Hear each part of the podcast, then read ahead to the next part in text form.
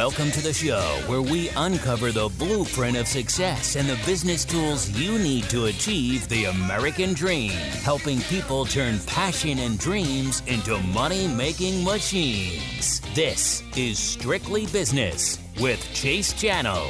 Now, here's Chase. What's going on, Jackson? You heard the man. My name's Chase Channel, and this is Strictly Business. You finally made it to the weekend. Congratulations. And I'm just glad to have you along. I know that you're not used to hearing me in this new time slot, but you're going to have to get used to it because I'm your new uh, path to the weekend. And if it's your first time listening to the show, welcome. And if you're one of the veterans out there, we appreciate you tagging along with us on a Friday afternoon. I have a uh, fantastic show lineup today. Richard King is going to be with us in the uh, first hour. And then I think we even have Little Chase going to stop by in the second hour. But I am sorry to disappoint everyone that Uncle Sid has left the building. And I know it's going to be tough to uh, fill those shoes, and he promises to uh, make a return. But for now, you're just stuck with me. So hopefully I can entertain. But I think that um, you got some big shoes to fill. Richard King's with us from King Enterprises. And Richard has spent his uh, his life in the uh, pet business, and so we're going to chat with him. How you doing, Richard? Doing good, Chase. Thanks for having me. Well, it's uh, it's good to have you here, and you know this is this is your first time with me, right?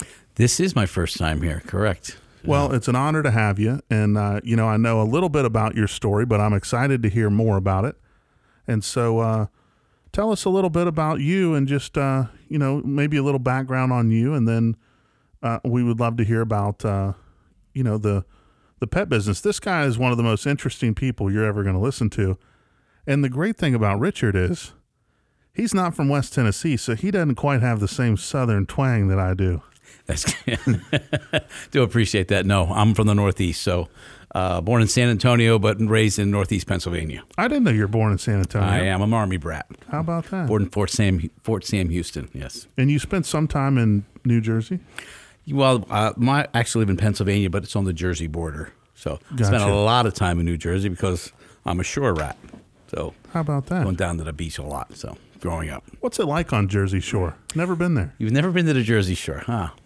Uh, well, the beaches in Wildwood are huge, but every other beach north of that, you got to pay to get on. Really? You have some dry towns where you can't get alcohol, and some towns where you can get alcohol. So the shore is a very interesting place. Those of you who are familiar with New Jersey would recognize this "Watch the tram car, please," which is what you'll hear all day long when you walk the boardwalk in Wildwood, New Jersey. That TV show Jersey Shore kind of made it really a popular thing. Yes, I believe that was done in Seaside Heights. Is that one of the pay beaches? Yeah, not for those guys, but yes, yeah. The shore, of course, these only have 90 days. You know, the shore is only open from Memorial Day to Labor Day. That's their big season. So they got to make all their money in that very short period of time. So, So uh, Jersey Shore, and um, born in, in San Antonio. born in San Antonio, Fort Sam Houston. Yeah, my father was in the Army. Did you ever uh, listen to that song by Marty Robbins, "Out in the West Texas town of El Paso"? Well, that and Yellow Rose of Texas, I think, growing up were the ones that used to reflect in my brain the most. so where Yeah. else did you live? So, uh, Northeast Pennsylvania. And then I was in the military. I spent some time in Great Falls, Montana. I lived out west for a while. Lived in San Diego, South Florida. And now I've arrived recently in Tennessee to do a little seeing what's going on in this part of the country. So, What do you think the biggest difference between West Tennessee and some of the other places you've been has has been? it's a little bit slower paced here. I would say that. Um, people are a little different, a little, very polite, but a little slower than what I'm used to because I lived 72 miles from Manhattan growing up. So I'm very close to New York City and Philadelphia. So it's a very fast paced lifestyle up there compared to here. Yeah, it's uh, you know the biggest thing that I love here is the real estate prices. I can't argue with that. As you know, I have I have some property in Florida, I have a little bit in Pennsylvania, and I just bought a house here, which I'm very proud of, and Yeah. got a lot of house for my money. So yeah, it's great. Yeah, I uh, I was kind of shocked when I moved here, and I remember talking with my realtor, and she said, "You know how much you want to spend?" And at the time, I'd lived in a townhouse in Atlanta, but I was at a point in life where I was ready to really step up in Atlanta. I was going to get something nice. You know, I'd been kind of, you know, working my way up, and I thought, you know, now's the time. And so, um, funny enough, I was, you know, there I was thinking to get something real nice, you got to spend about seven fifty, you know, maybe eight hundred grand. And so when I got here, they're like, you know, what's your budget? And I said, well, I don't know, maybe 750, 800. And they're like, wow. And I thought, well, you know. So uh, they showed me a house, right? I mean, this thing looked like the White House. There's like lions spitting water in the pool and uh, movie theater and all that. And it was like 450 Right. I said, this seems a little excessive. It's just me and my uh, lovely co host, Putty, uh, my cat that loves to hang out when I do the show. But, uh, and she, uh, I think she can tell that you're a pet person. Yeah, animals seem to know, uh, like they kind of kind of feel if you are like them or not. They seem to seem to have that. She's uh, overly friendly, isn't that the case, huh, Pooty? Yeah, she Yeah. likes being in the action. But the, uh, you know, so anyway, I looked at that house. I felt like it was extremely excessive for a bachelor guy to live in a house like that. So went with uh, something a little more modest and still uh, a lot better than what I had a nice townhouse in Atlanta. But here's another funny story. So my homeowners uh, association dues here are like, I think they sent me the bill and it was like 90 some dollars. So I thought, well, I'll just pay for the year. That was the year I take. it. That was the year. Yeah. Yeah. I think mine in Atlanta were like 290 a month because it had the pool. It had, Yeah, my Florida property. I think I'm at three fifty seven a month right now. yeah. Yeah, See, it's and it's a it's a condo. Yeah, that's the way that's the way mine was. What was bizarre about the one I lived in was is that they had townhouses here and across the street were condos, but they Mm-hmm. paid to use our pool also. So it was like the same ours was called I can't remember the name of it, but whatever it was, it had a similar name across the street and they did that. But uh, it was definitely interesting. So tell us a little bit about uh, you know, life growing up and how how you got in the pet business and I know it's a family business It is a family business. Yes, and celebrating uh, over 50 years in business, right? correct. We uh just we just passed that threshold. I think a year ago. So uh, my father was a photographer. He, uh, in fact, um, in the '60s, probably every picture of a Dixie Cup that anyone has ever seen was sh- shot by my dad. How cool. He worked for the original Dixie Cup Corporation, which turned into American Can. So uh, he got out of the army. And when I grew up in the photography, my grandfather was a photographer. So in our town of Easton, my grandfather came from Italy, and in our town in Easton, Pennsylvania, I go back there today, and people 60, 70 years old have paintings on their walls of their great grandfather. They're all taken by my father. And that was the day when they threw the, the hood over the camera and they hand painted the, the pictures, you know, good stuff. So my father ended up in the photography business. So uh, in 1955, there was a flood, the big flood in Easton. My father was a volunteer. He grabbed a dog out of the water, a little white dog, and brought the dog home. We named it Sandy. So the dog lasted, I'm going to say, five, six years. I was two at the time. I think maybe till seven, eight, we had a dog. And the dog died. So my father said, no more dogs. But in 1963, my mother convinced my father that we needed another animal. She got a Siberian Husky. So we got the So Siberian. 55 was the the flood. Yes. Dog passes away Yeah. a few years later. Yes. 63, mom says, We're getting another dog. Yeah. Yeah. He argued. And here comes the husky. Yeah, here comes the husky. So if anyone know you know anything about animals, huskies are a handful. So we got this dog, and my mother, who used to work for a radio station, funny we're on the radio right now. Yeah. She worked for engineers, and uh, she went to Churchman's Business College. She was a graduate of Churchman's. So immediately she look she's looking at stuff. What can I do with this? So we go to Jim Thorpe, Pennsylvania, where they have racing dogs, sled dogs, and she takes our dog and goes. She wants to learn about sled dog racing, and the guy tells her this is not a sled dog. he said he, he's way too pretty. You should show this dog. She said, "Show." Hmm, So, I'm the, well, I have to investigate that. So she looks into showing dogs. So she can't find the chalk to make the white whiter, and they have special breed leashes they use. Make a long story short, we end up, my father ends up building a box. My mother buys leashes and collars, this special chalk. We have a 1961 red station wagon, and we're going around to dog shows. Mother's learning how to show, And we're selling leashes and collars and chalk out of the back of the station wagon. What was the dog's name? King. Was King a good show dog? He was an excellent show dog. He actually became a champion. Wow. That's big in the uh, because that makes it once they're a champion, then the whole bloodline of that is worth more, right? His official name was King Joby of Sibby. So Sibby being the street we were living on at the time was just a neighborhood with cookie cutter houses. And King, and she made the name Joby, which I use on many of my stuff today. King Joby. So so we start selling dog supplies. Pretty soon, she opens a little store in the basement of our home. Now it's a regular row home, not a big house, two little bedrooms. Yeah. And I can remember because the Flintstones used to be on Friday nights at seven thirty. I can remember people knocking on the door, and I'd walk them through the living room down the steps. We are selling dog food and leashes and collars. So it got a little bigger, and got a little. She got a little busier. One of my relatives had a pretty good sized house in the other side of town. Went up for sale. My parents bought it, and my father then built a store in the basement. Was he still doing photography at this time? My father did photography till the '80s, late into the '80s. Yeah. Wow. Yeah, yeah. He was a very he's hanging out of airplanes. That was the prime time for photos. I mean, my uncle Brent actually is uh, still in the photo business, and he had um, still does. His business is called Photo One with an F F O T O One, which at one point, my understanding is those were kind of franchises, you know. And he had, I think three, maybe four of them, and you could get your pictures developed. You could go get school photos or whatever you needed. I mean, they had a studio, photos, you know, print.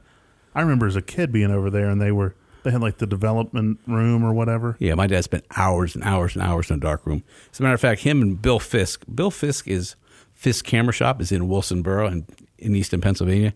He's still alive today. This camera shop is still there. I see Bill. He's probably close to ninety. I'd still do that old, old, old time little tiny little camera shop. You can go in there and get your stuff, get your p- pictures developed.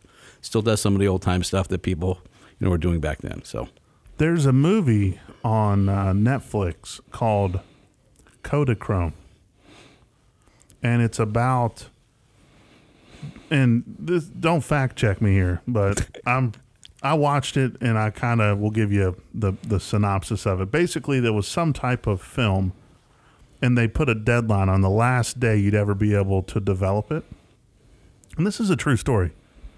Okay. And there was only one place in the country, which was in Kansas, that that developed it, and and maybe that was just under the Kodak umbrella or something like that. But basically, they said, listen, if you had this type film, this is the end of it. We're doing it at this place till this time. So in the movie, and uh, shame on me, I can't even think of who played in it, but um, there was like a kind of like a rich, eccentric, different dad who was the photographer, and the son hated the dad, but they came to him and they said, "Listen, you know, we need, your dad's very sick. We need you to to help us get him here." And so, the son was really not didn't have it going on like the dad. The dad was super rich, and these are all his helpers. Anyway, they take a road trip to head to Kansas to get him filmed, and in the end basically they took him to get him developed. I don't even think the dad ever saw him, or maybe he did, but basically he died, and the son got all the photos, and that was kind of the you know it's kind of a sad, yeah, sad, yeah, sad yeah. movie, but it was interesting about the the whole uh, you know how the how the film industry's changed as far as developing and dramatically. I mean, think about how many photos. Uh, you, you have a son. I do. So like your son Luca is how old? He's seven.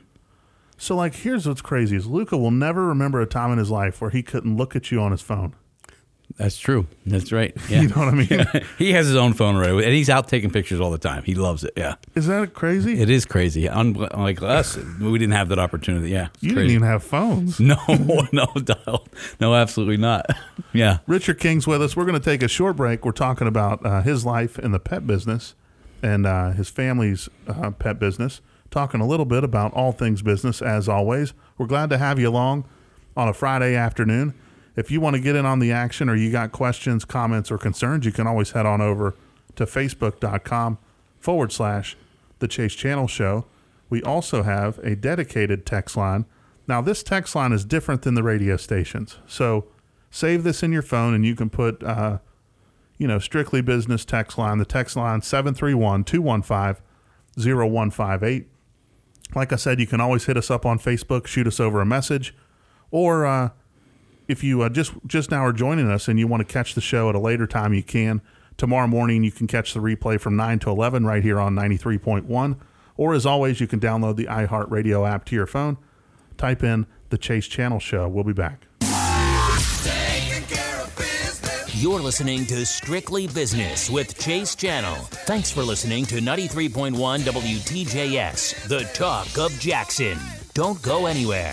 Chase will be back right after this.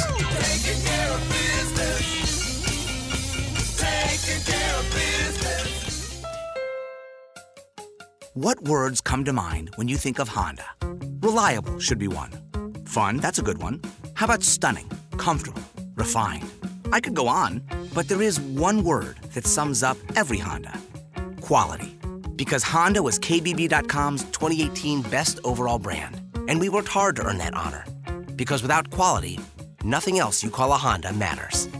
So whether you choose the sizzling Civic, acclaimed Accord, adventurous HRV, fearless fit, awesome Odyssey, conscientious Clarity, remarkable Ridgeline, polished Pilot, or sporty CRV, you know you're getting Honda quality that's truly unmatched.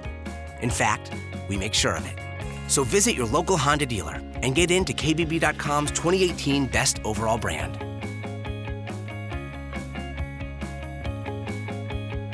Based on 2018 Brand Image Awards from Kelley Blue Book, visit kbb.com for more information.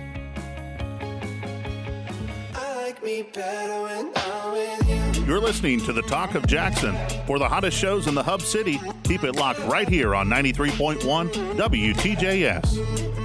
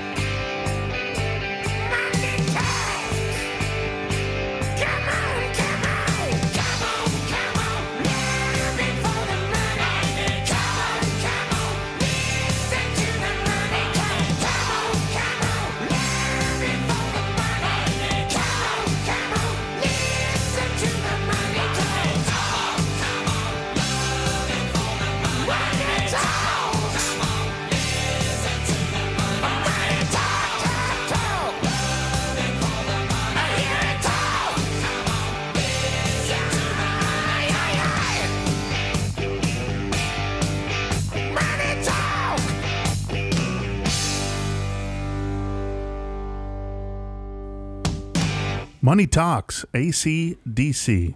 You a rocker? I am. Love rock music. Richard King is in studio with us, and uh, he has been in the pet business his whole life and is the uh, operator of King Enterprises.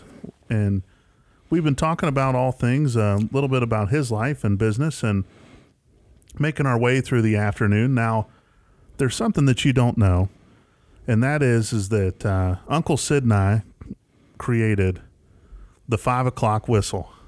I see. I'm not. I'm unaware. So basically, I decided since my shows moved to prime time that I should come up with something that would be a five o'clock whistle, a signal that the weekend has has arrived. Okay. So in my mind, I thought, you know, there's all these different songs like uh, Elton John, you know, Saturday night. So I'm like, I'll just throw together like a quick clips of, uh, you know, take this job and shove it. A little Johnny Paycheck, a little. I'm like, I'll I'll mash all these things together and make a uh, signal that everybody in Jackson, West Tennessee, and all over the world will hear at five o'clock every Friday when the show's uh, when the show's on, and then during that time, it'll signal the weekend has has arrived. So. In my mind, I thought this will just take a few minutes. I'll splice together a few things. It took me about 10 hours. Is it done? Oh yeah! Oh, great. I can't wait to I hear it. debuted it last week, and, and and we as we make our way to the top of the hour, we're gonna we're gonna blow that five o'clock whistle. So we really talk a lot of things business, which is why I had you come in the first hour. I appreciate that. So I'm going to get to hear the five o'clock whistle. You're gonna get to hear the five o'clock whistle, and then we brought in Little Chase for playtime, Of course. so that you know that fits way. the bill quite well. yeah, exactly yeah. right. Yeah. So I figured that way we'll have a little lighter uh, second hour. But Richard King's with us, and we're talking about his life and business. So let's let's rewind you Sure. and, and kind of bring it back. We go back to uh, your mom. Basically, got in the business by accident. Realized there was a need for some products. Yeah. It, the funny thing is, uh, we were, you know, back in the 60s, it was a father worked and mother stayed at home type of situation. So we got this dog. And I told you my mother was a graduate of Church's business. She started. She got interested in the pets once we got the dog, so she started writing for the Easton Express, a column called Canine Corner, and she would just write articles about dogs and how to take care of them and fleas or whatever. And she did it under her pen name, her real name, Faye Pacquiao. Well, it didn't work out very well because we'd get some pretty strange phone calls. Right. So, so after the first two phone calls came to the house, we're like, oh no. So she came up with a pen name. If you remember, the first dog we got, the white dog, was named Sandy, and the second dog was King. So hence we came up with Sandy King, which is her moniker to this day. She's Sandy King, and it's Sandy King Enterprises, so it's just her corporation. That- so she's still writing. She's not only has she written, but she's also published a couple books. She's uh, Wow. she's published some grooming material, and they, we had a grooming school. So she's uh, she's she's eighty six, Wow. still doing, still still going strong. Um, and she, we're, she's still working. We can't. Yeah, my sister's running. one- We have one store left that they've downsized since we're all going our separate ways after fifty years. But she's still maintaining the books and making sure that my sister does things correctly, and you know, You know, uh, Putty got almost like a dread in her by her leg. I cut it out. a knot. Yeah. Yeah. I don't know why. You got to groom. You know that takes a brush and a comb. Yeah, it was hard. Sure, once it gets knotted up, Yeah, yeah. it was pretty bad. So I just uh, she did not because she doesn't like being held. Uh huh. So in in rag dolls are unique to hold them. You kind of put your arm underneath, and then they'll go limp and they'll just fall over. So I picked her up and I had Uncle Sid with the snippers, and we tag teamed it and got it got it done. Yeah, she's got that kind of fur that's um, needs some work. You know what I mean? I mean, you got to that's it's cottony. There's a dog like that too. That uh, that it's a, requires a lot of grooming. And my sister is a groomer, a professional groomer. See, I'm just worried about taking her to someone who don't don't really know what they're talking about. It's interesting, and cats are very specific. So a lot of people don't even do cats. Well, see, and she is uh, uh, long hair, but they don't have undercoats. Correct. So you know, like if you shave her, there's no, Yeah, we don't. you know what I mean. So I'm Yeah. like, I get nervous when I've wanted to take her. Look, she hears me talking about getting Yeah. a, a grooming, and she just Yeah, I'm not having it. Putty's with us, and Richard King. We're talking about life in the pet business, and uh, So y- Sandy King, we found out how. So she's still writing today. Yeah. Well, she's kind of like yeah. Now she does. She, you know what she does now? Most of the time she plays bridge, and now she's. If anybody out there knows about bridge, my mother is a master bridge person. I don't know what the moniker is. She has the, all the gold points. She's now um, teaches and and a director of bridge. So whatever she does, she takes on full skill, full blast, and becomes and accomplishes it all. So tell us how, how she how she grew the business and, and you helped her and, and from the time you were selling them out of the back of the station wagon to what what it became in its prime. Sure. So we we we uh, we bought this new house from our relatives, and uh, my father, we built a store in the basement, which used to be a rec room. It had the old bar down there with the with the colored glass, the squares. You know what I mean? So uh, we built a grooming room, a tub room where they, they could wash the dogs, and we put gondolas up and pegboard walls and hooks, and we made a pet shop out of it. Um, so we started working out of this house, and so now we had a full blown pet shop. So it took off pretty well. And we had we do training classes and we do obedience work and she got into the breed showing and handling classes. Things, things just started progressing. Well, pretty soon we kind of out we grew outgrew. We she needed more to do. So some pet shops came for sale in other areas around Easton and Allentown. Now back in the '60s, old school pet shops were just terrible. They they go in there, they smell, they had all kinds of stuff. So we could buy them for pennies on a dollar. Right. And strip malls will love to have someone come in who knew what you were doing and you kept a clean store. So once we bought our first one, we built a reputation. Then when we'd go to another mall and look at a store, they were happy to have us because you go back to our store, you couldn't walk in my store, you wouldn't smell animals.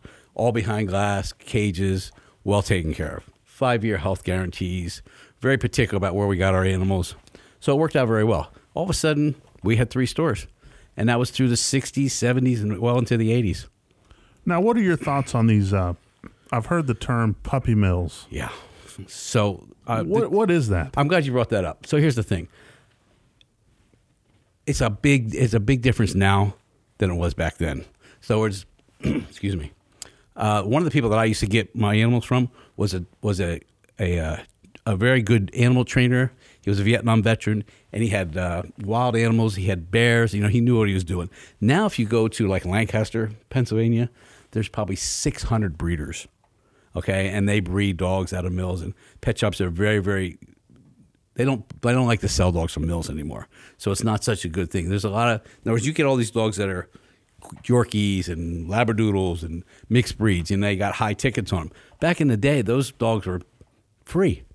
You know, you AKC registered dogs like your cat. Right. Your cat's a purebred. Right. You know, standard poodles, purebred, golden retrievers, Labrador retrievers, Dobermans, purebreds. Now they mix them and they get big money for them. Not so good because you don't know really what you're going to get when you mix two breeds. If you like, they mix Labradors, Labradoodles, uh, Labs, and Poodles to get a Labradoodle. Hopefully, they'd get the Lab personality with the Poodle hair, so they wouldn't shed. But you don't know if it's always going to go that way. So, right, right. Yeah. Am I going to get a dog that doesn't shed, or am I going to get a shedding dog? But they get big money for them. So the industry has changed. We stopped selling dogs a long, long time ago because of that.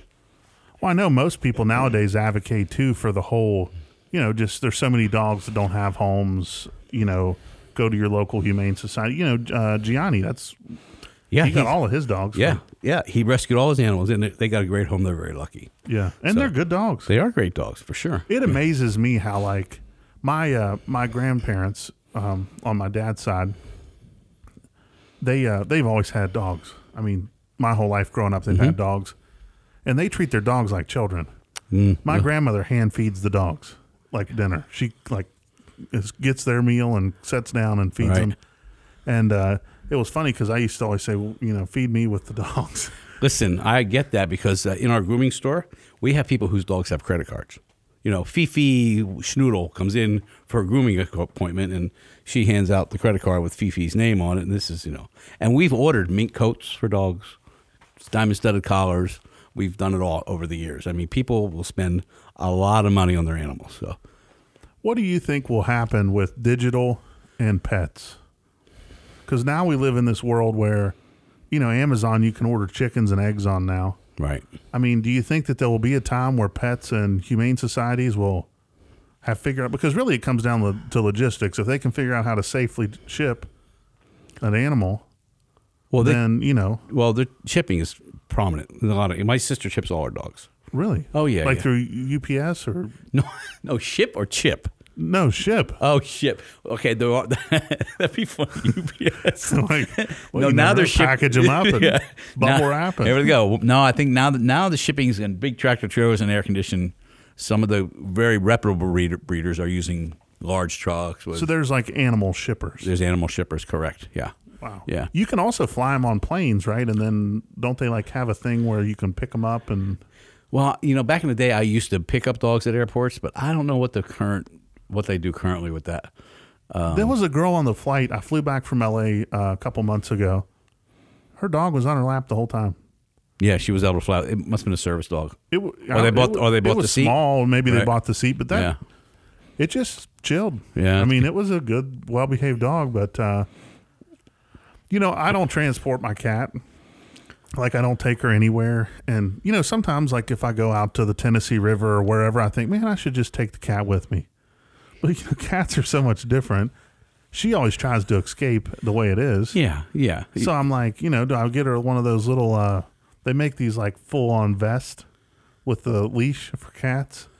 yeah. I've sold them. I understand exactly what you're talking about. The thing yeah. about cats are they can freak out though. yes. So it's not like a dog when they freak out, they pull, and you can say, "Well, I'm stronger than you, and you're staying here."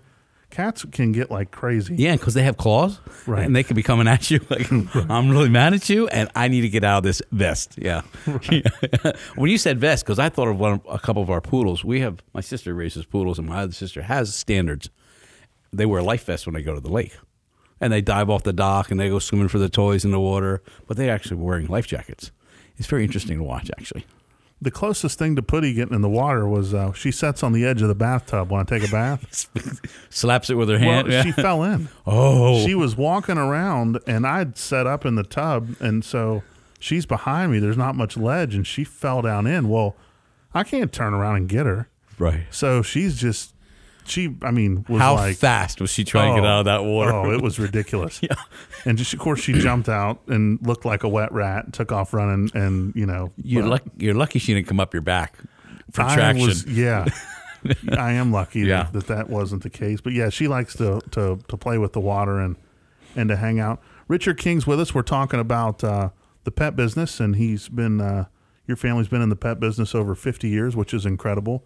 Just the staying power to be in business 50 years in America is incredible. Small business, yeah, very difficult. Very, I mean, especially with the pet set, pet the, the Pet Supplies Plus and Petco, and you know the big the big box stores. It, it became difficult.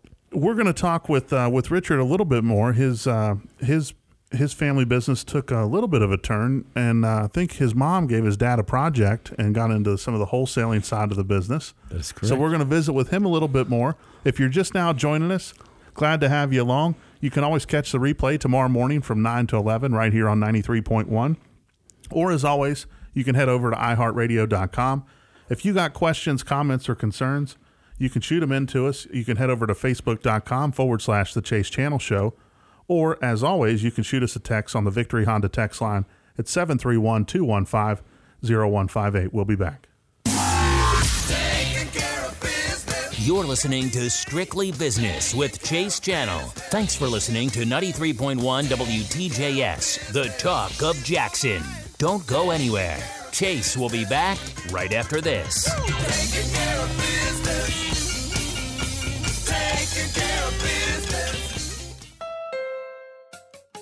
What words come to mind when you think of Honda? Reliable should be one. Fun, that's a good one. How about stunning, comfortable, refined? I could go on, but there is one word that sums up every Honda quality. Because Honda was KBB.com's 2018 best overall brand, and we worked hard to earn that honor. Because without quality, nothing else you call a Honda matters. So whether you choose the sizzling Civic, acclaimed Accord, adventurous HRV, fearless fit, awesome Odyssey, conscientious Clarity, remarkable Ridgeline, polished Pilot, or sporty CRV, you know you're getting Honda quality that's truly unmatched. In fact, we make sure of it. So visit your local Honda dealer and get into KBB.com's 2018 best overall brand.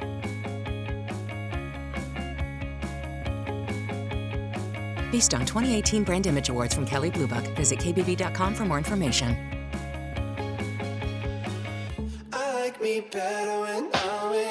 You're listening to the Talk of Jackson. For the hottest shows in the Hub City, keep it locked right here on 93.1 WTJS.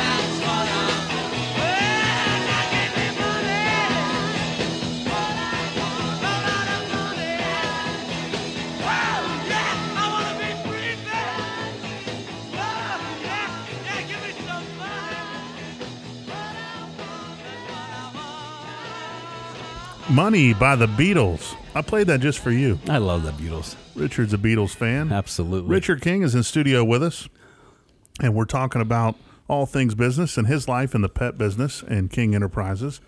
And we've made it from selling collars and uh, chalk out of the back of mom's station wagon Yes. all the way through. Uh, so, how many stores did you have? At, at, you had three stores? We had three stores and three malls. Yeah. And then you mentioned uh, to me at one point in time something about the PetSmart or Pet.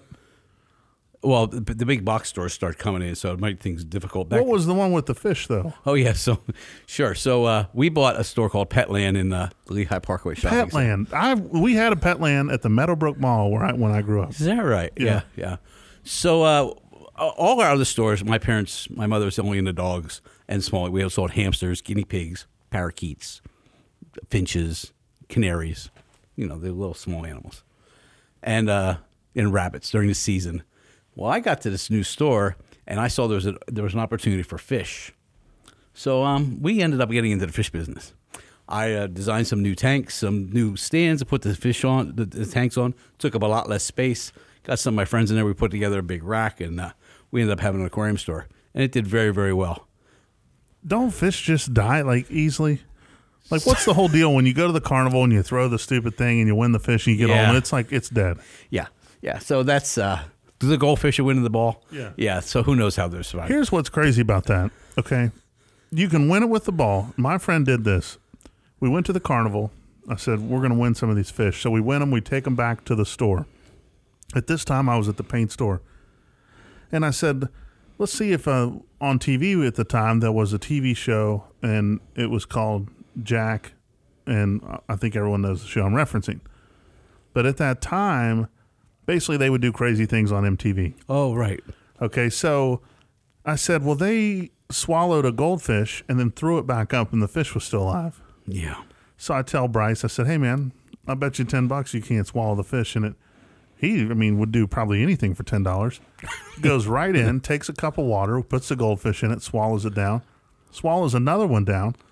And he has them down for a few minutes, throws them back up, and those fish are still alive. But you take them home, you put them in the tank, they'll be dead the next morning. Yeah. How? What, what's the deal with with the fish? So you, so in in my store we call those feeder fish. So I have an aquarium with a thousand goldfish in it. You come in, we say ten for a dollar. Take them home, feed your Oscars or your piranhas or your snakeheads. So back in the day, those were all So they just eat them. they eat them. Now those are no longer like in Florida. Those snakeheads now are giant. They're Asian. We used to come in at, at two, three inches, and they'd grow to be three feet in your house. Red Oscars and piranhas are no longer available in this country, but back in the '60s and '70s, it was a it was a big deal. So Yeah. you sold piranhas? Yes, sir. Red belly piranhas. Wow. Yeah. So what was the clientele like that's coming in buying piranhas? So yeah, I, I, I oh, could I tell this story? I have a friend. I'll just call him Gary. You know who you are, Gary. So uh, he used to come in my store, and he loved piranhas. He would actually take his piranha out of the tank and cut the top of the lip with a razor, so they looked meaner in the water, so you could see their teeth. Now I've seen piranhas in a tank line up together. I had five piranhas in my house in a tank, and they all lined up together. They'd never eat in front of me. I don't know why. So we brought a nice big fish home one day, and I sat in front of that tank for about an hour with the big fish in there, waiting for them to go get it. I had to go to the restroom. When I came back, my tank was dust. The fish was gone. I don't know if they know they don't want to eat. Do piranhas eat humans? Uh, I guess in the Amazon, they I've heard them eat cows and stuff. I think they're attracted to the blood. It would take a lot of piranhas to kill a human being. These are only this big. Man, Gary's a real sicko, huh? Gary's a wax. You know, you- Gary's, st- Gary's still out there too. You know who you are, Gary. Yeah, yeah, yeah, yeah. He's uh, he used to buy a lot of he used to buy a lot of fish for me. What I mean, did you ever feel like at a point in time that you were like uh, Ace Ventura, the pet detective, looking for the dolphin? I think that came out after. I never really got into that. Uh, no, I think that came out after we're out of the fish business. But uh, uh, saltwater fish and uh, African cichlids, very very nice stuff. We used to do a lot of that. Did uh, are the tanks? Those are tough to keep clean, though, right? So here's the deal: the bigger the tank, the easier it is. The smaller the tank, the harder it is. Really? Yeah. So you got a 100, 135 gallon tank in your house and the right kind of filtration, they're pretty much maintenance free. I had some pretty big tanks and they were easy to take care of. You try to put saltwater fish in a 30 gallon or 40 gallon tank, you're working. What was that? Uh, you ever watch that TV show where the what's it called the Tank Pros or Oh, tanks a lot, is it? Oh, some, something Yeah, where they build like incredible? Yeah, those guys in Las Vegas, those are those are incredible. Those are like like um, specialty tanks. you know, we've lived through a point in time where it went from, you know, radio broadcast is a form of entertainment, then television, and then reality TV came. And then there, there's this portion in time, especially in the late 2000s, where they put a TV show on about pretty much anything. Yeah, they're like themes. Yeah, like The midget show, right? you right. know, with the little people. Right. And they had the fat people show. I mean, it's literally a show for about anything. for everything. I think there was a grooming show on TV for a while. They were actually in a grooming part. People were grooming dogs, and they got you know the bike builders and the aquarium builders. I mean, they're all out there. Every Alaskan show. now they're realizing though that because content's so easy to create that basically you know if i have a i can go buy a camera i bought a canon t3i rebel which at the time i've probably had this camera four years now maybe five and it's 1080 you know movie Right. quality what they were doing at the time was using them in films basically um, it's the picture quality was good enough that it's like could be used in any movie but it was only I mean they were 900 bucks, which is expensive, but they basically used them like throwaways. Right. You know what I mean? Like Yeah. if the scene could could damage the camera, they didn't care. No. So they would they would use these cameras. Well, I bought it because I thought I was going to be the new you know YouTube craze and I was going to you know, I was like on the cutting edge of that. I just never got traction with It's funny if you go on YouTube and you type in Chase Channel, there's a video I did that was for the end of the world. Interesting. I'm, I'm going to look that up. and up. I was going to do the whole countdown. So whenever that was, maybe what was it? One, two, three. The Mayans said the calendar. oh, isn't that when the 2000, right? 1999 to two- No, no, no. Later, was Oh. another like the like the Mayan calendar ended. Oh, it was 212, I think. 2012, something like that. 2012 probably yeah, about that Yeah. time. And of course, it. I mean, the video's horrible, terribly written.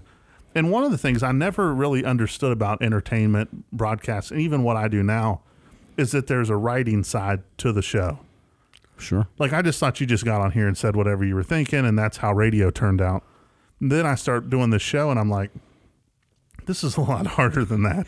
Yeah. You know, like it's it's completely different. And you have uh, kind of some broadcast background. You, you went to a school, or Oh, I did some stuff in college. Yeah, of course, my friends are musicians, so we've done some commercial work here and there, and you know, I can sometimes once in a while still retain a commercial I've done or two. give So- us like a give us a little preview of one of the commercials. All right, here we see what I can come up. with. Hey, partner, hankering for a snack or just a quick meal? Head on over to Cactus Jack's for some of Jack's delicious fried chicken, or maybe a roast beef sandwich with all the fixings on a big sesame seed bun. I like big buns myself. Man, that's good. Thank you. Yeah, then- really, then- really good. Then there's some music that follows that. There was some singing, but uh, yeah. Wow, I'm impressed. Thank you. Thank you. I think we might be able to talk with manager Lacey over at the station and get you some backup work. Oh, it's been fun. so, what about you? Told me one point in time that because Richard is significantly older than me, and uh, you're only double my age. Yeah, yeah, yeah. Does it make you feel young? I, f- you know, I mean, you're, you're as young as you're as young as you feel. You were know? telling about because I, I was talking about how tough it is in editing the show and making sure everything's smooth, and you said about the tape that your friend could. Sure, sure. So that's that particular jingle I just did um, comes from a, back in college. So my friends built a studio in, in East Stroudsburg, Pennsylvania. They're all musicians, and they built a studio called Mountain Sound. Well, back in that day, there's no digital. There was tapes. So you would do recordings like this, and you would see the engineer in the booth. We'd have tapes laying over his neck, you know, four or five feet long, and they would cut them out and splice them together. So as I was telling you, I did a uh, an announcement for Larry Holmes, who grew up where I grew up, and I had I had a hiss had Larry Holmes on it as I did it, and uh, so I did it two three times. And he goes, my friend Chris said, "Listen, that's okay. I got this." I go, "What?" He goes, "Watch." So he took the tape out, wrapped it around his neck, then found the spot, put it on his little splicer, cut it, put it back together, and the hiss disappeared. So that's what the old engineers did. It was amazing.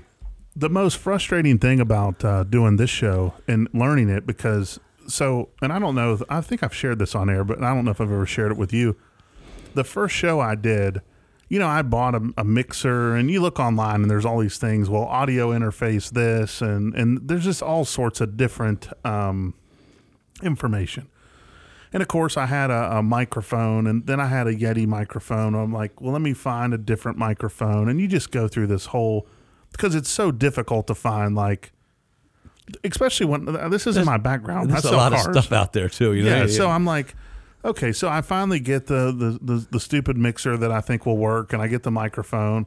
I have a computer.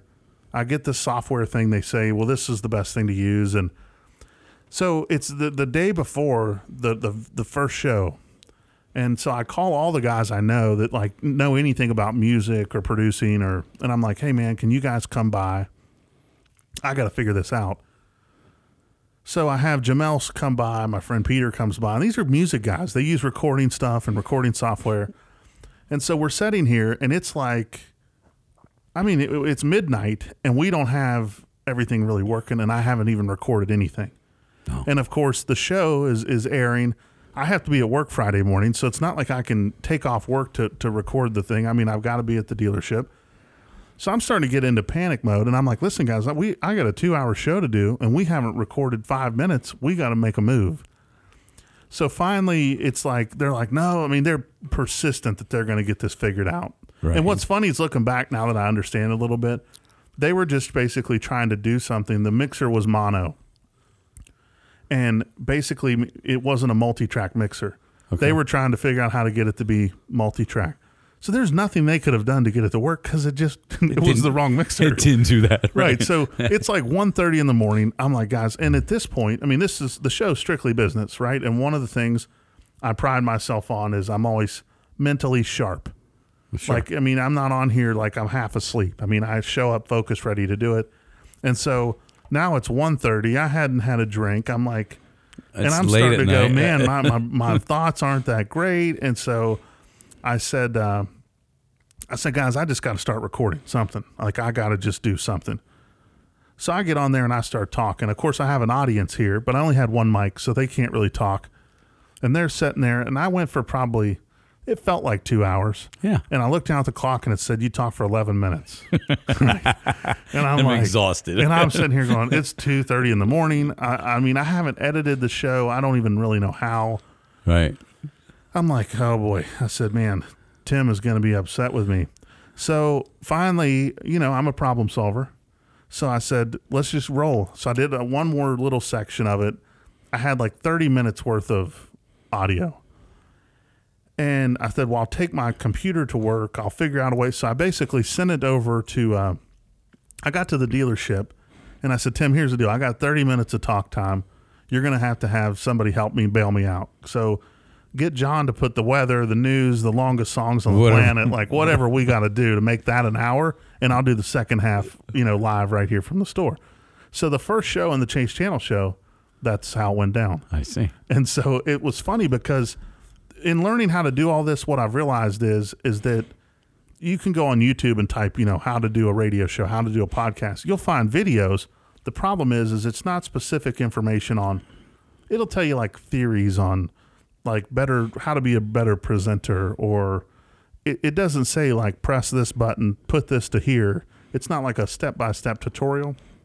But it's funny hearing you talk about the, uh, you know, splicing the tape together Yeah. And how different it is because I like on here if you want to clip it I mean I didn't know how to clip a, anything I'm like how do you you know so learning how to do this now I feel like I've kind of got it down pat I mean I figured it out I'm basically a professional radio engineer I, I, I. I, I see that. It's you have to remember when you see a guy back in the day when he had five six tapes hanging around his neck and he knew what was on each of those tapes as he was splicing it, whether it was a music song or commercial or whatever. It was impressive. You lived in the world of eight tracks too Oh yes, I did quadraphonic even. Really? quadraphonic eight tracks. Sure, my '67 station wagon had four speakers.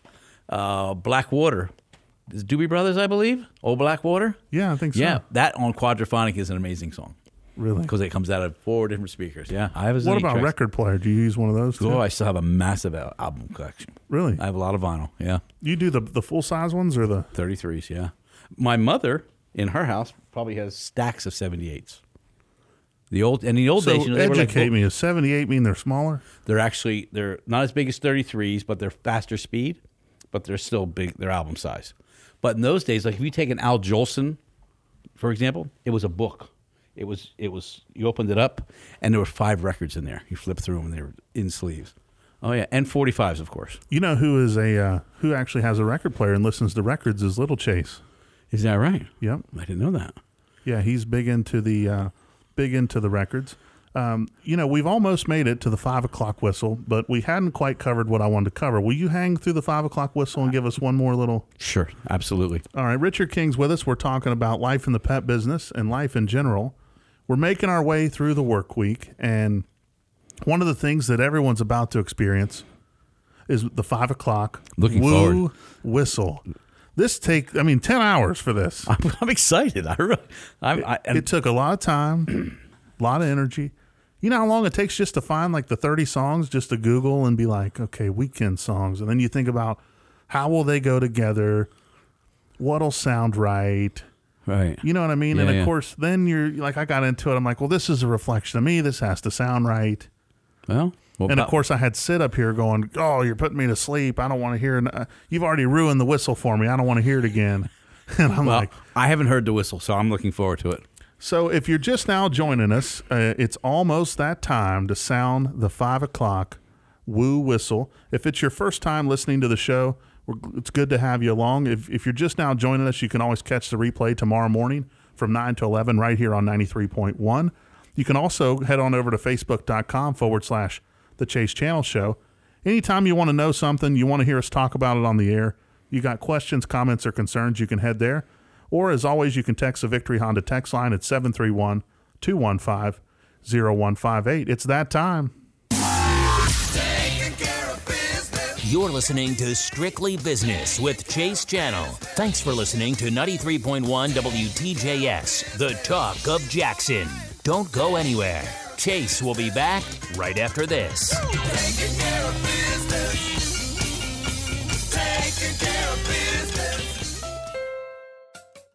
What words come to mind when you think of Honda?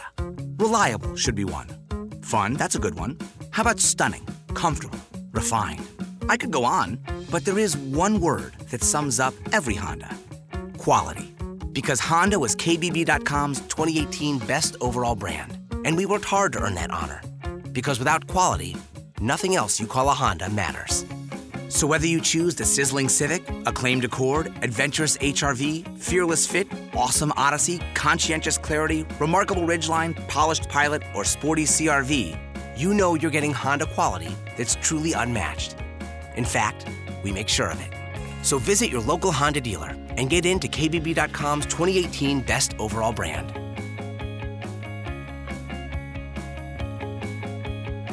Based on 2018 Brand Image Awards from Kelley Blue Book, visit kbb.com for more information.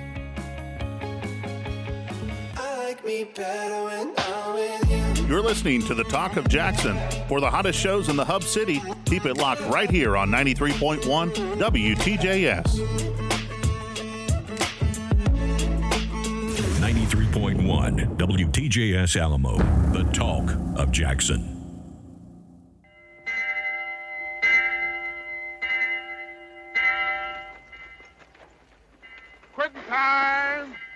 It's quitting time? I said it's quitting time. I was the foreman. I was the one says when it's quitting time at Tara. Quitting time! Quitting time!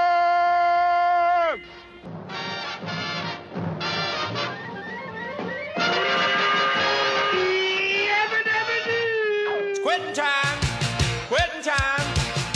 Time to disassemble this assembly line.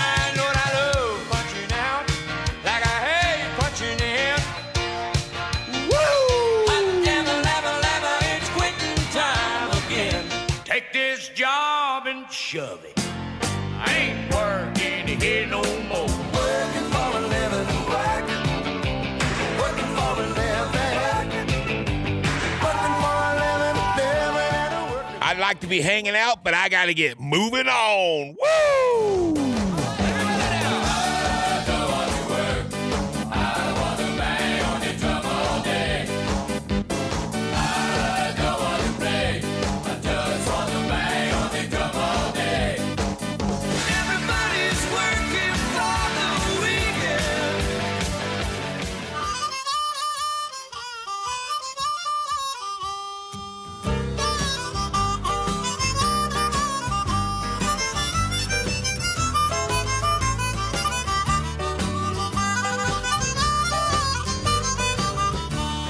Gonna sit down in the kitchen and fix me something good to eat and make my head a little high, make the whole day complete. Cause we're gonna lay around the shanty, mama, and put a good buzz on. Well, pass it to me, baby. Well, pass it to me slow. We'll take time out to smile a little before you let it go. Cause we're gonna lay around the shanty, mama, and put a good buzz on.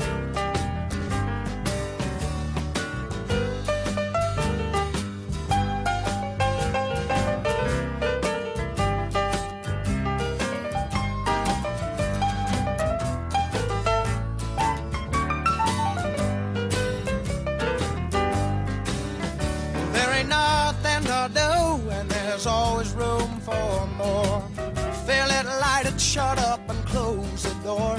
Cause we're gonna lay around the shanty, mama, and put a good buzz on.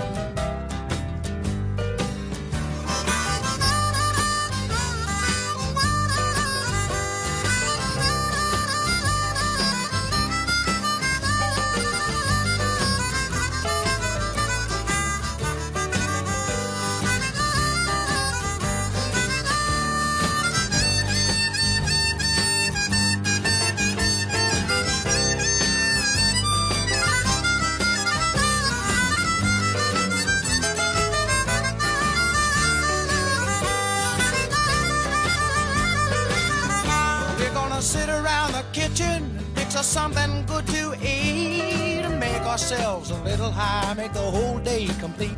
Cause we're gonna lay around the shanty, mama, and put a good buzz on. Well, every night and day, if I can help it, we're gonna lay around the shanty, mama. And put a good buzz on.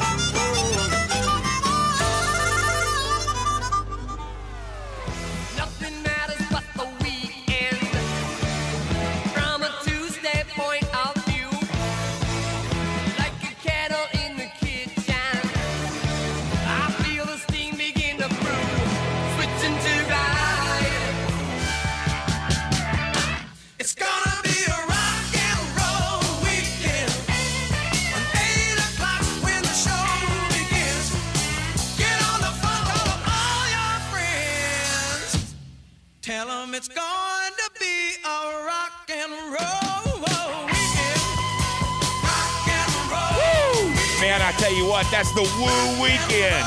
Man, there's only one way to change numbers, change anything, change your outcome, and that's to amp the energy up to the woo weekend, baby.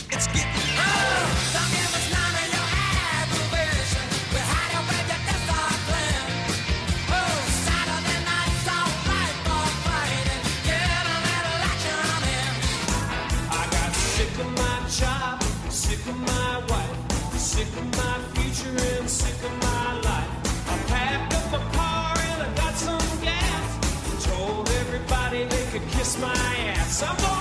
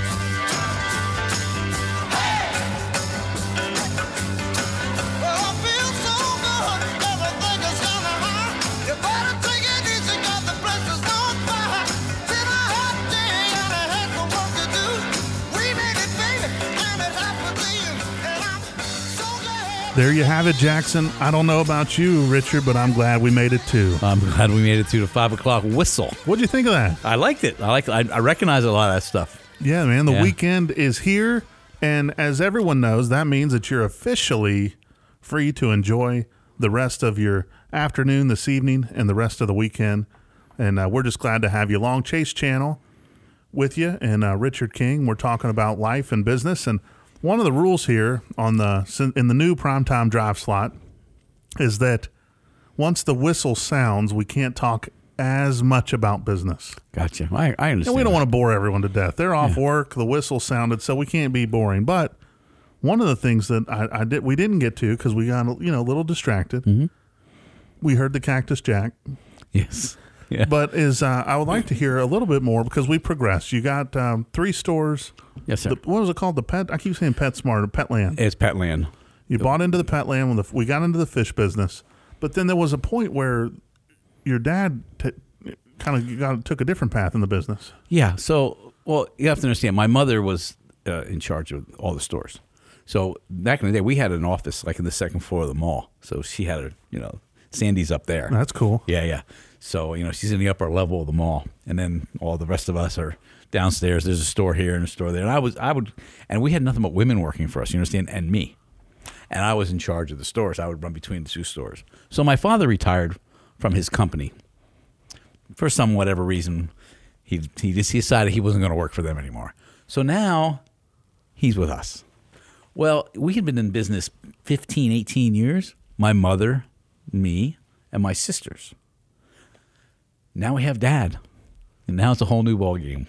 So all of a sudden, you know, I'm at work and I got this my father's in my ear and he's da, da, da, da, da, da, da. I'm like, oh gosh, you know, because I've been used to doing things and running the show for a long time. Now you got your dad there, right? I imagine he probably wasn't bashful about sharing his opinions either. yeah, you have to understand something. At work, my mother wasn't mom. My mother was Sandy. Okay, there was a different. At home, it's mom. When you're at work, it's Miss King or Sandy, and that's the way we ran our stores. Well, now I got my dad. So I go. I said, I said, Mom, it's not working out very well. She goes, I have an idea. So my mother decided to start a wholesale company. We were in the business a long time, and my mother was buying direct from factories. We are buying direct from wholesalers. So we opened up our own wholesale company where we were supplying other stores, and our own store with with products. So we turned our garage into a warehouse. We put a phone in. That was the old dial days, no cell phones. We put a phone in the garage. We gave Dick a Blazer truck that he could drive around in, and we had him delivering pet supplies to other businesses and other stores. And that went on for a good 15 years. He was the wholesale guy. So it kept him out of my hair. was that a good? Was that a big part of the business? Huge part of the business, yes. And uh, later in life, some of the like one of the biggest companies now. Uh, I can't remember the name. So we got. We are. Um, oh, son of a gun, slipped my mind. Like a Purina or a, a wholesaler? No, there's a. Because I'm not going to know any of the wholesalers to bail you out here. I can't. I can't. It's, it's not in, the head, in my anyway. Uh, my, we gave a lot of, of wholesale lines to a friend of ours who now has one of the largest pet supply companies in the country. The name is slipping my mind at this particular moment. I'm sorry. Wow, But, uh, that's cool. Yeah. Yeah, you know so- the the crazy thing about uh, so I'll, I'll tell you an interesting fact since we're allowed to veer off subject Good after uh, after the the woo the woo whistle has sounded. Um, I was in the paint business, and in the paint business, Lancaster Distributors out of Lancaster, PA, was one of the biggest paint distributors as far as uh, like ancillary products or or um, or like paintbrushes and rollers and anything that you needed that was um, you know they didn't they they had some paints like if like uh, dry lock floor paint or you know they weren't a manufacturer but if it was a smaller entity that they could then lancaster had it i mean it was this huge catalog you could order whatever well one of the the um do you know where Wooster is Wooster, Pennsylvania. I think it's down near Philly somewhere. so Wooster paintbrush is one of the most popular and famous paintbrushes in the world. Is that right? And they're right there in, in, in Worcester, PA. And um, what's interesting is is that Wooster made such a great brush that like Sherwin Williams purchased um, Purdy paintbrushes, which Familiar. so Purdy was like, I mean, when you had painters coming in, it was like either they wanted Wooster or they wanted Purdy. Mm-hmm. The Sherwin Williams brushes weren't even like people were not.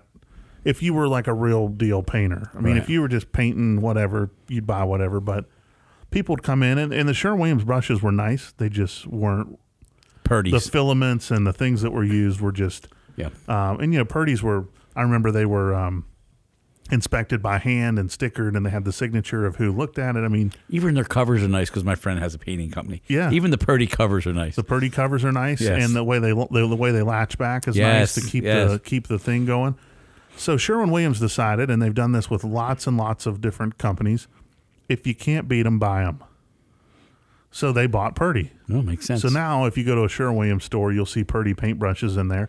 I'm sure they probably took a little of that technology and threw it in their paintbrushes too. I'm sure. Since you have access to it, why not? You Yeah, know. yeah, yeah.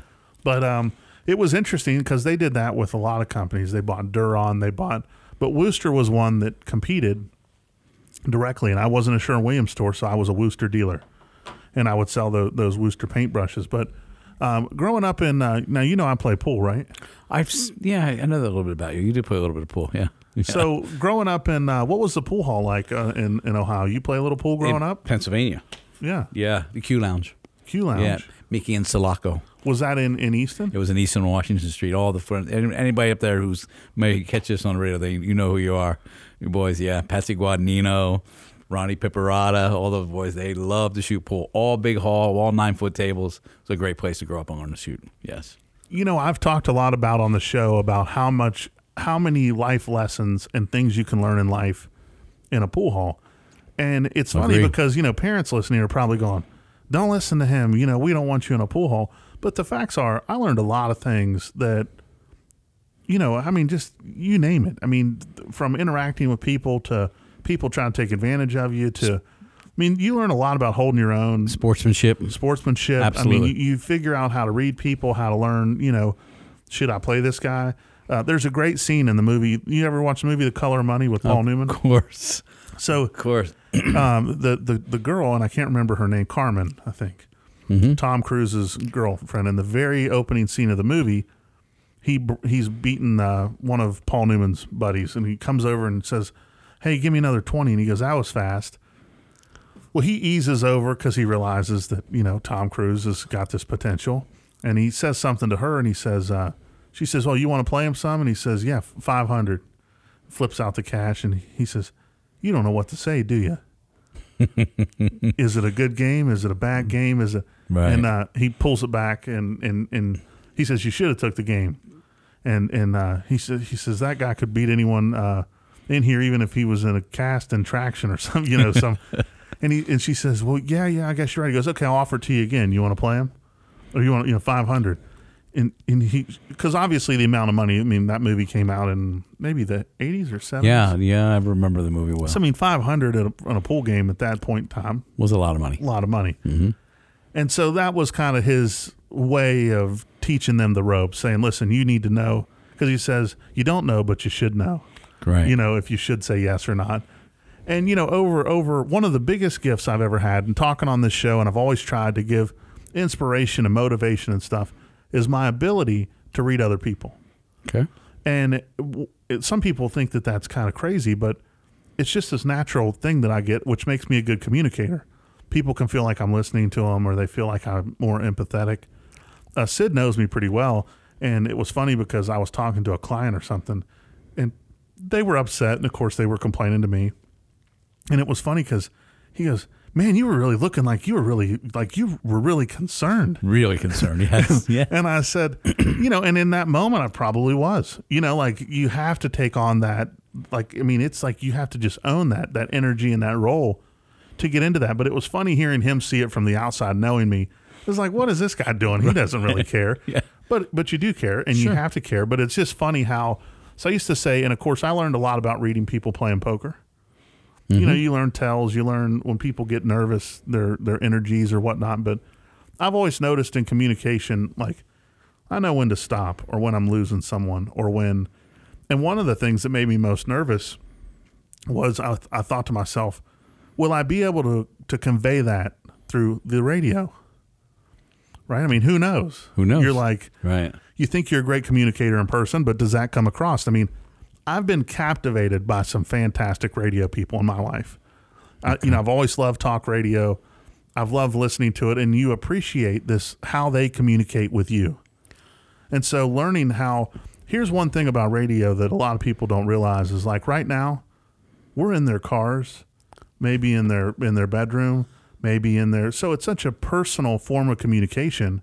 Right. I met someone in town the other day for the first time. And as I walked up, I knew the guy that he was with. And I said, Hey, how's it going? He says, Hey. And I said, uh, and he said to me, He says, Hey, it's nice to see you. And I said, You know, nice to meet you. And he says, Well, I listen to your show all the time. So he already knows you. He felt like, you know, he Sure. already, he, he knew who I was. Sure. And that was a cool moment for me. Mm-hmm. You know, he says, Hey, man, I love listening to the show.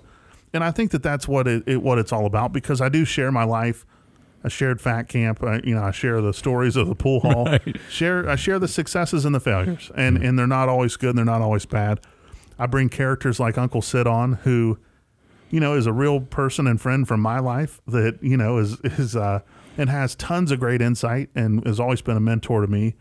And then I'm lucky enough to get people like you to come on and spend some time with us and share some of your life and stories Appreciate that. you know, and uh, and lots of wisdom. But uh, you know, you got any uh, final parting words or stories for me?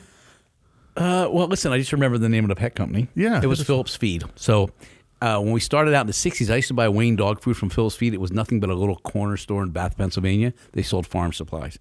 And I think if you look them up right now, you'll find out it's one of the biggest wholesalers in the country. So over the last 30 years, Phillips Feed went from mom and pop to a monster, monster corporation. So this is how the pet business has changed dramatically. And uh, we were we were part of that. We were part of that whole thing. Phillips Feed. You got any? uh You got any like smoky, uh, mysterious pool hall stories where some hustler like came in and played a big game? You got any? Mm, any juicy, juicy memories from the pool hall? I remember, I, I, I, do. Patsy Guadagnino was an old Italian guy. He used to go, I got Cadillacs in my eyes, and he's shaking, he bake when he shoot. But when it came time to shoot in straight pool, there was nobody better. I remember Patsy. Yeah. You think everyone's going to be down on the Jersey Shore this weekend? I believe the Jersey Shore will be rocking and rolling for sure. Fourth of July, rocking and rolling. What Wildwood, I can't New figure Jersey. out is do we celebrate it this weekend or do we celebrate it next weekend? It falls on a Wednesday. It's so weird. That's kind of strange. That could economically that could hurt a few because they like it on the weekend. It, I think it can hurt a lot. And in, and you know, in the dealership, we were confused, so we're open. Of course. I mean, well, are we not? When in doubt, stay open, right? Yeah, yeah, yeah. But yeah. I, you know, it's uh, it, you know, it's an interesting day, and I was I was actually um, telling my controller earlier today. I said, you know, I said when I own my own dealership, I said I will ask people to work holidays, but like if we're going to be open Fourth of July Wednesday, no worries. Thursday and Friday we're closed. You know, thanks for working the holiday. Appreciate that. Because in in the car world, it is important in retail to be open on those big peak days, but they never give back. Right. You know what I mean? They, Right, they always right, say. "We listen. We're real glad y'all worked the Thank you holiday." so much. Well, where's the you're glad? Why not on the Tuesday? No one's coming in the store. Why aren't we closed that day? Yeah, yeah. You know, Yeah, it's a great idea. like give like give Yeah. back a little here and there. So Yeah.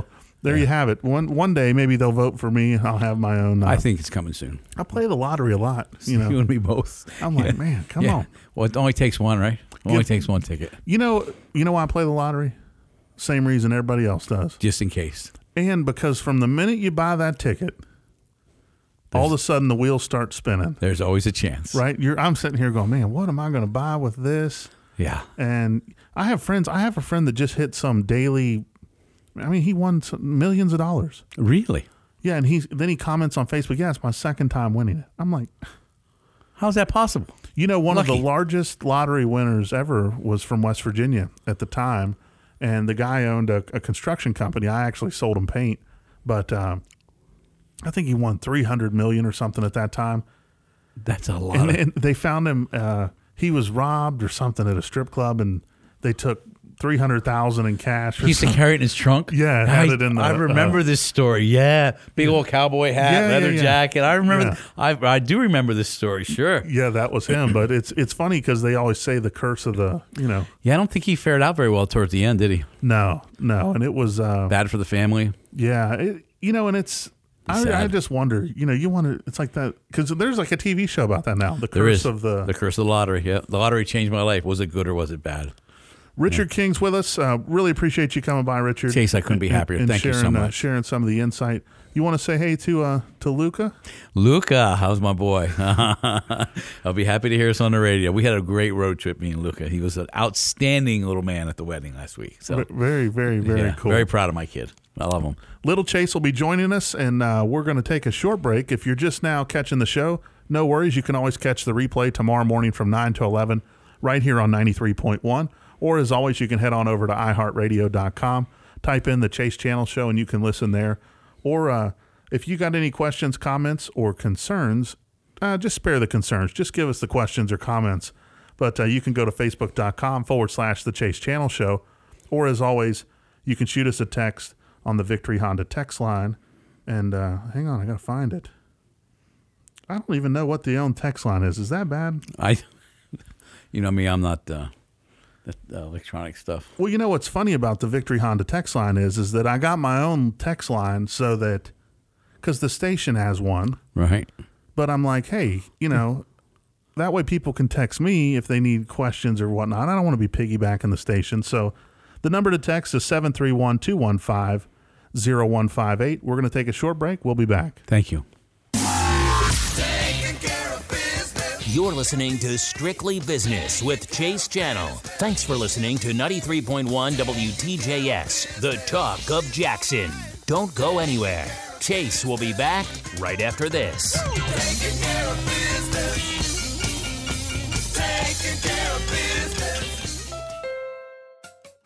What words come to mind when you think of Honda?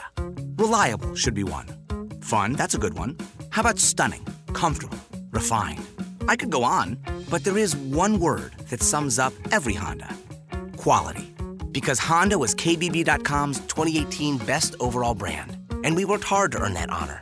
Because without quality, nothing else you call a Honda matters. So whether you choose the sizzling Civic, acclaimed Accord, adventurous HRV, fearless fit, awesome Odyssey, conscientious Clarity, remarkable Ridgeline, polished Pilot, or sporty CRV, you know you're getting Honda quality that's truly unmatched. In fact, we make sure of it.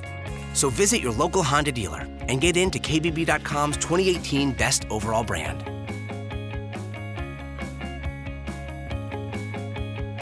Based on 2018 Brand Image Awards from Kelley Blue Book, visit kbb.com for more information. I like me better when I'm with you. You're listening to the Talk of Jackson. For the hottest shows in the Hub City, keep it locked right here on 93.1 WTJS.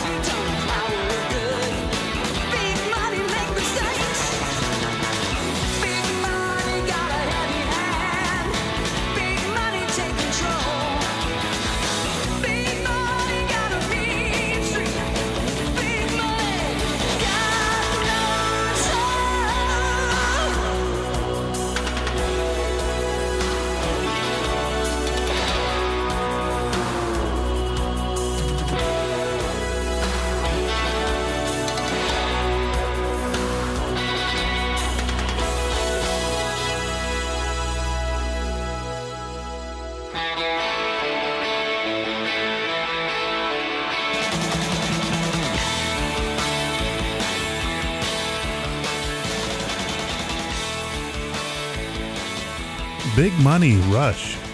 We're back. This is Strictly Business. My name's Chase Channel. In studio, I have a very special guest that has now joined us. Hi. Back on the program, Little Chase. Hey, how's it going, everybody? Man, have you missed us or what? Yeah, I have. I haven't been on in probably four shows.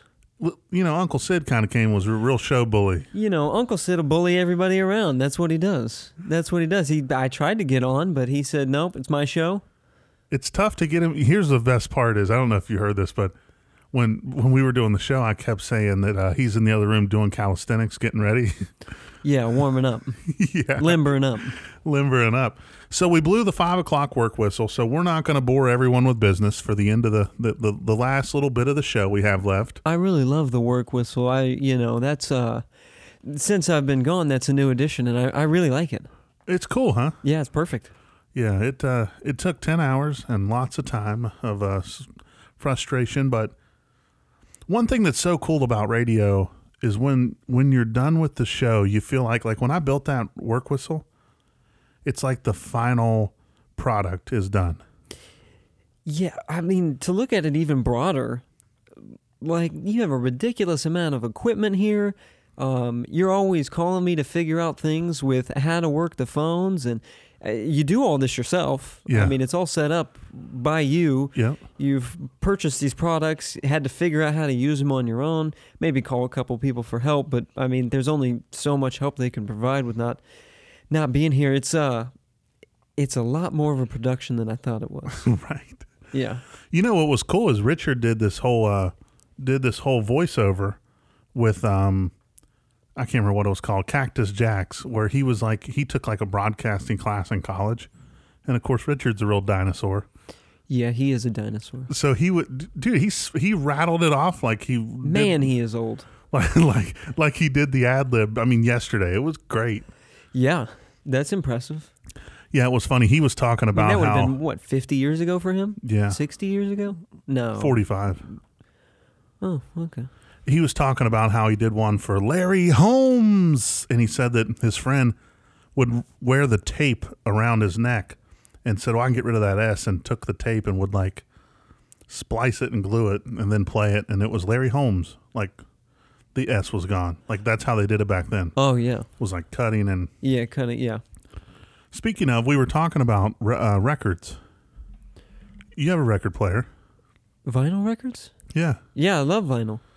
That's what you basically listen to, right? Uh, if I'm at home, that's all I'm listening to. I have a record player. It's it's more than a record player. I got um, it's not like the nicest, fanciest record player, but it does have a lot of different features. So if I want to, I can Bluetooth to it as well. So it's kind of it's got CD. I think it's got a cassette player, but um, I do have records. It's a very expensive hobby, but um, and you know what? People say it sounds different, and it does. It, it does a little bit. it's noticeably different, but not that crazy, especially for how much records cost. But the one thing that I've gotten out of records is I listen to the whole album. Because it's, you know, you put it on in a room, you go in your other room, you go cook or do whatever in your house, and the whole record, the whole side plays. So obviously, you go and purchase an album because you like one or two songs that you're familiar with, unless you're a real music head. Right. Um, what I've started to appreciate is all the rest of the songs, how an album is put together, um, how an album flows. It's noticeable on certain albums, like take Pink Floyd, Dark Side of the Moon, for example. Everything flows, everything is in order. That is so carefully thought out. All of the themes are similar, but it that that thought process goes in maybe not as much, but into every album. So it's very interesting, and that's something I've gained to appreciate about it. You know, uh, I think it was Garth Brooks or Vince Gill one was talking about how that's changed. Like it used to be a big deal what order Yeah. you put together the records and Yeah. how the song placement was, and like they were even talking about. Um, I mean, like that was like a thing. Like you had to. Yeah. Yeah, You know? no, definitely. Definitely. And I mean, um, because people listened to a full album back then. Everybody bought a CD. Everybody bought a cassette player, especially you go to like, and I mean, I'm obviously young, so, but I would reference like a cassette tape. Like you had to like, it's, you had to listen to the whole album. You listen to side A, side B, and you listen to the whole album. So there's a thought process, especially with people understanding that they're going to have a hit song here. This song's a filler. This song is good song, but maybe not kind of the jam that everybody wants to listen to. But it's maybe personal to the artist, but everybody's not going to appreciate it. Right. So you got 14 to 20 songs on every album. People are going to want to listen to, you know, maybe track number three. Maybe track number one starts them off well. But there's a lot of thought process now. You go on YouTube and you listen to one single song, and it's going to have some uh, algorithm that somebody thought up that's going to guess what other songs you like, not on the same album, not even by the same artist. There's a lot less thought process that I think goes into it now. You know, I talked about how one of the most popular shows. It seems. Right. Well, I, I was saying that one of the most popular shows when I was a kid, maybe when you were, was uh, Total Request Live. TRL? TRL with Carson Daly. Yeah, yeah. And it was because you could request Yeah. the song. Like my parents weren't going to let me go buy every song Right. I wanted to hear, but if you wanted to hear, you know, Eminem Slim Shady on Countdown, it was going to be on there or whatever the songs were back then. That's probably what I wanted to hear too. You know what I mean? yeah, yeah, I do. I do. So I mean like that I feel like that thought process brought about the ability for people to pick and choose their own music and everybody has their own playlists and you know, you got your workout playlist, you got your naughty time playlist, whatever you got. Yeah. Right? So and I think that's a great Wait a minute, thing. you got a naughty time playlist? No, the people do. I don't. I don't. I have records. we, you know, we might listen to one that is is applicable, and then the next one is totally off the wall. Gotcha. so that might be the one bad part about the records. but no, I think uh, I, you know, it's great that people can listen to the music they want to, and it's so easily accessible. But I also think that um, that comes with a lack of appreciation to some certain extent um, for some of the other music that they might have to offer. I feel like a lot of people miss out on a lot of music they might like because they're only listening to that. So by buying a record player, it's kind of like a niche hobby or whatever, um, and it's expensive. What do records go for now? It's ridiculous. So there's a broad spectrum. So you can go to a record store and find a Herb Alpert record for anybody who knows who Herb Alpert is out there. Um, you can go find that maybe um, a, a full EP or a 45, and it might be anywhere from six to eighteen dollars. So that's not much. But you might also have somebody go in and, you know, maybe they want the new whatever album, and it might cost 40 bucks if it's brand new. Right. That would be a pretty standard price. But um, I've seen uh, a specific band, um, also kind of a niche band, but I've seen a specific band that did a live performance at Madison Square Garden. They had like a, a week of shows. And um, they were they took the best recordings from that and put it on uh, in a vinyl record, and it's over three hundred dollars. I think it was three hundred ninety nine dollars for one record.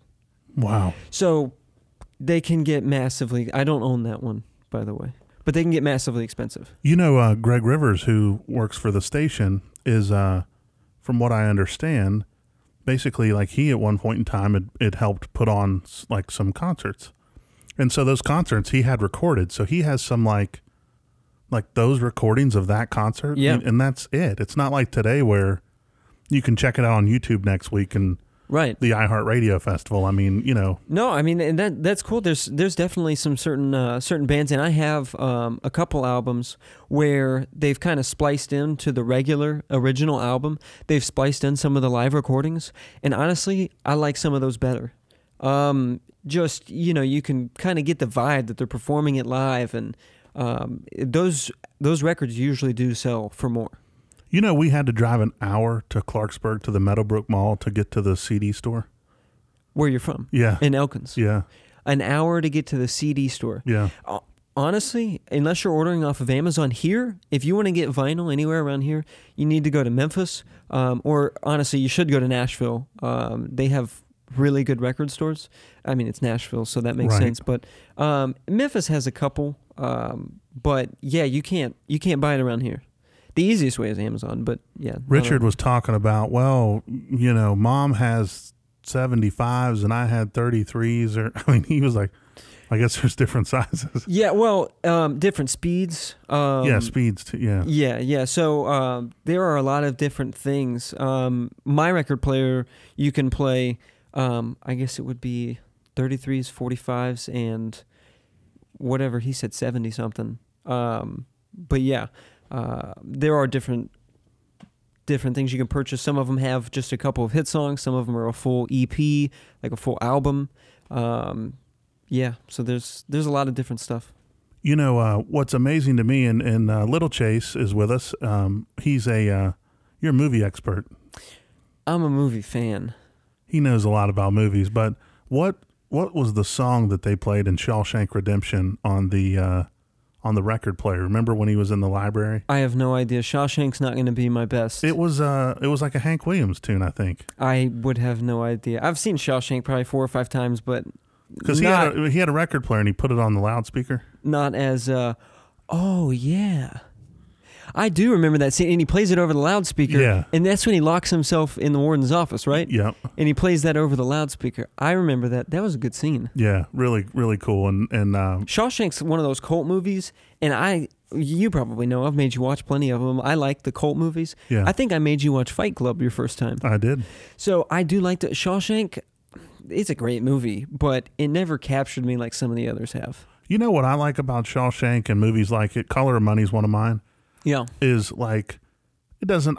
If I've had one too many drinks or I'm too tired or I can't focus, it really doesn't matter. I put it on. You could just It doesn't watch matter where you caught it or what you know what another one of those is? Forrest Gump. Yeah, Forrest Gump. Forrest Gump is perfect for that. I uh, I knew a girl who, in dark times of her life, would sit down and watch Forrest Gump repetitively for like a few days on end.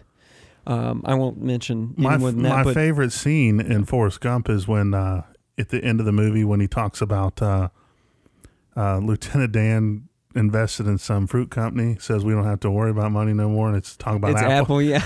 Apple computers. I mean, what a great, what a well written movie. Yeah, the uh, yeah. Here's the thing: is if somebody explained the plot to you, you would think that's the dumbest thing you've ever heard of.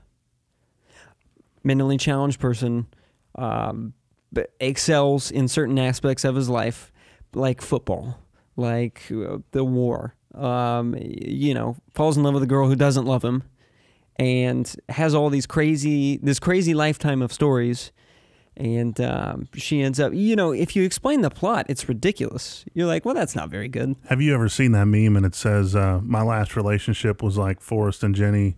I was, uh, I was a retard and she was a whore, or, so- or something like that."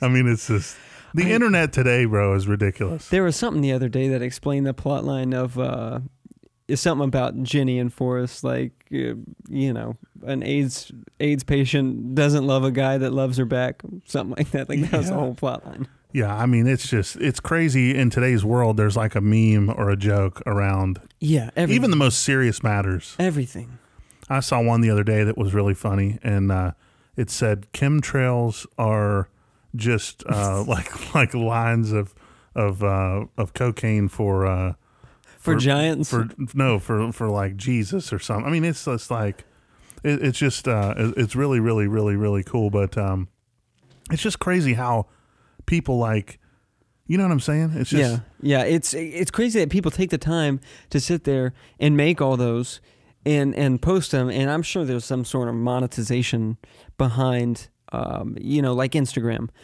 That's what those people do. They just sit there all day and create those those memes and profit off of it somehow. We have a uh, we have a special guest that just entered the studio, Mr. Jaden Ladaga. Come over here, buddy. Little Jaden, how's it going? Good. You want to say hi on the radio? Say hi to everybody. Say hi to your mom. Hi. Say hi, mom. Jaden comes by and uh, came by and visit. Man, you brought some goodies too. Oh, brought a little oh, sandwich. Wow, Cuban sandwich. Cuban sandwich, homemade. You think that's going to last long with me? No. It's delicious. You hear that? I believe it. I believe it. I know who made it. Well, the the head chef himself. That's right.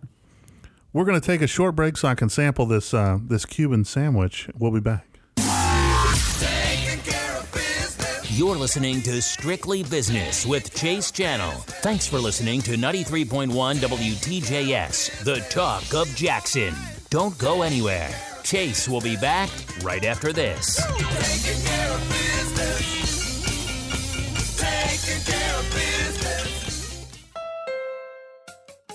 What words come to mind when you think of Honda?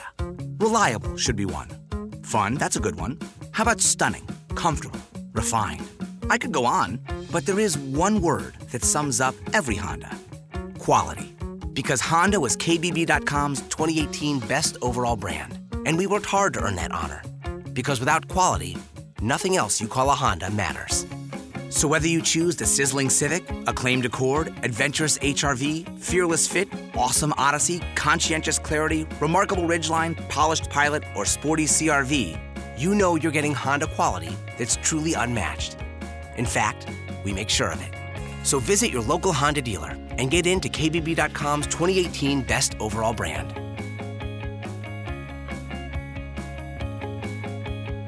Based on 2018 Brand Image Awards from Kelley Blue Book, visit kbb.com for more information.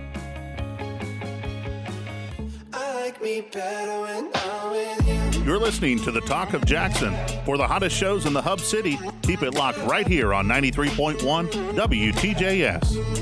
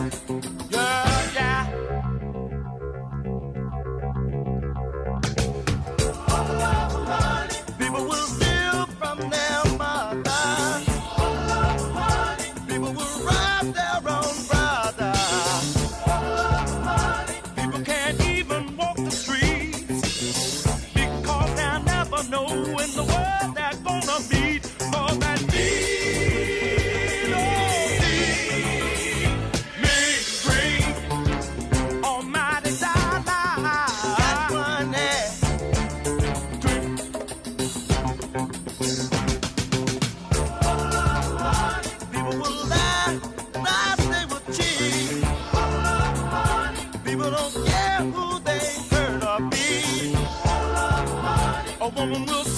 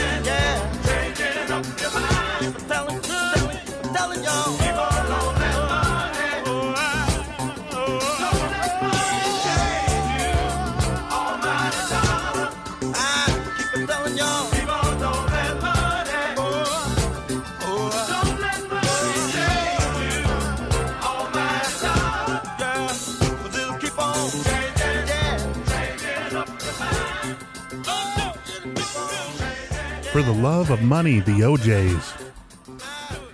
You notice I've gotten a lot better DJ voice? Yeah, yeah. Well, you you always had the the DJ voice. Yeah. Harvey gave me some lessons on how to really, really make them feel it. Man, Harvey's a nice guy. I He's like cool, Harvey. right? Yeah, he is cool. Little Chase comes over and does the uh, cue cards for me when Harvey's filming the commercials. Yeah, I do. I I love that. By the way, that's really enjoyable. First of all, I just want to say special thanks to uh, an amazing chef, Jaden Ladaga. This fantastic Cuban sandwich. Didn't Jaden wanted to give a shout out to his girlfriend, but he wouldn't tell us the name. But if you're out there listening, if you're out there listening, Jaden's thinking about you. He's thinking about you. So, uh, World Cup. The World Cup's going on right now. Yeah, yeah, it is. Um, so I know nothing about soccer, so you're really going to have to carry me on this well, one. so here's the deal: is like a lot of people. I mean, it's interesting because it's a it's a worldwide event. It brings a lot of countries together. Um, the USA didn't make it this year, so there's not a whole lot of interest like there usually is locally, at least. Hang on, we got head chef Gianni Ladaga just walked in. Gianni, please. Gianni, the sandwich was fantastic. Oh you like it? Oh man, it's it's incredible. Here, say hi, Gianni. Say hey to everybody. Hello, everybody. Gianni's here. Jaden's here. Jaden gave a shout out to his girlfriend too. He wouldn't tell us the name. He wouldn't tell us the name. We're having a good time. We hope you are getting uh, getting your way home on a Friday. If uh, you're just now catching the show, no worries. You can catch the replay tomorrow morning from 9 to 11 right here on 93.1. Or as always, you can go over to facebook.com forward slash the Chase Channel Show. So who's winning the World Cup? Right now, they just got through the group stages. Um, they basically play round robin. They have, um, I think, one, two, um, eight times four. I think eight times four, whatever that is. 36 teams? Yeah, so they got 36 teams separated into groups of four, um, and it's broken down. Those those teams play round robin, um, and they accumulate points based off of win or draw, and then obviously. So what was the big lose. deal about Germany losing if it's round robin? So Germany um, has never been out at this stage. They've, so they're done. Yeah, they're done. They're done. Um, and th- so basically, they've never done this bad. Um, so that was obviously a big deal, and and they won four years ago, uh, and they won seven to one in the final game. So that was a big deal.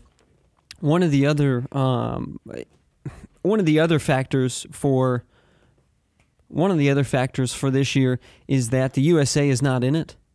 Uh, so that has basically caused a lot of disinterest, at least, or from what it seems, caused a lot of disinterest uh, locally. But personally, I think who's going to win it is um, Belgium. Belgium's playing very well right now. Uh, Brazil is playing pretty well as well. Um, so I think it's going to be interesting to see. I also know that um, one of the big things that I like to see is international cooperation, international. Um, it's just good to see the cultures get mixed around. Um, you know, I, I was looking the other day. I think during Mexico's final game, they said the stadium was like eighty percent Mexican fans over in Russia. So where are most of the games played? They're all in Russia. Oh, really? Yeah, they have different uh, different stadiums. So um, two games happen at one time.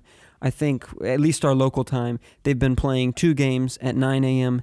and then two games at 1 p.m. So that's been the scheduling so far. I know of three.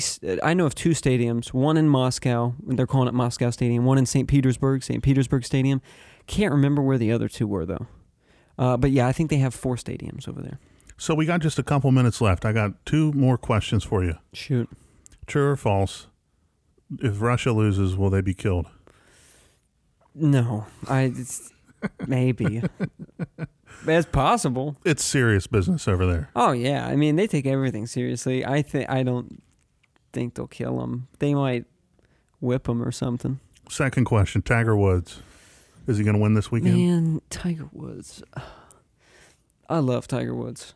Obviously, since he's come back, we've played a significant amount more golf. Yeah. Like, dude, I mean, you got to think. I used to play once or twice a year. I mean, when I was in high school and stuff, I played a lot. But recently, I've only played whenever me and you go out and play. We play one tournament a year. Yeah. Um, and I mean, I shoot in the 90s Yeah. usually, so I'm not a horrible golfer, but not excelled by any means. But I've probably dropped since Tiger Woods has come back. I've gone to playing like three or four times a week, and I've probably dropped somewhere six to eight strokes off my game.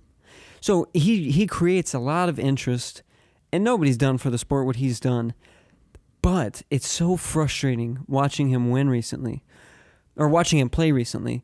One because he's not winning, Right. but the biggest factor is is he, I you know, and I watch golf all the time. You know I do. Yeah. But watching him play is so frustrating because he'll hit a fantastic drive, a great approach, and he'll miss a putt.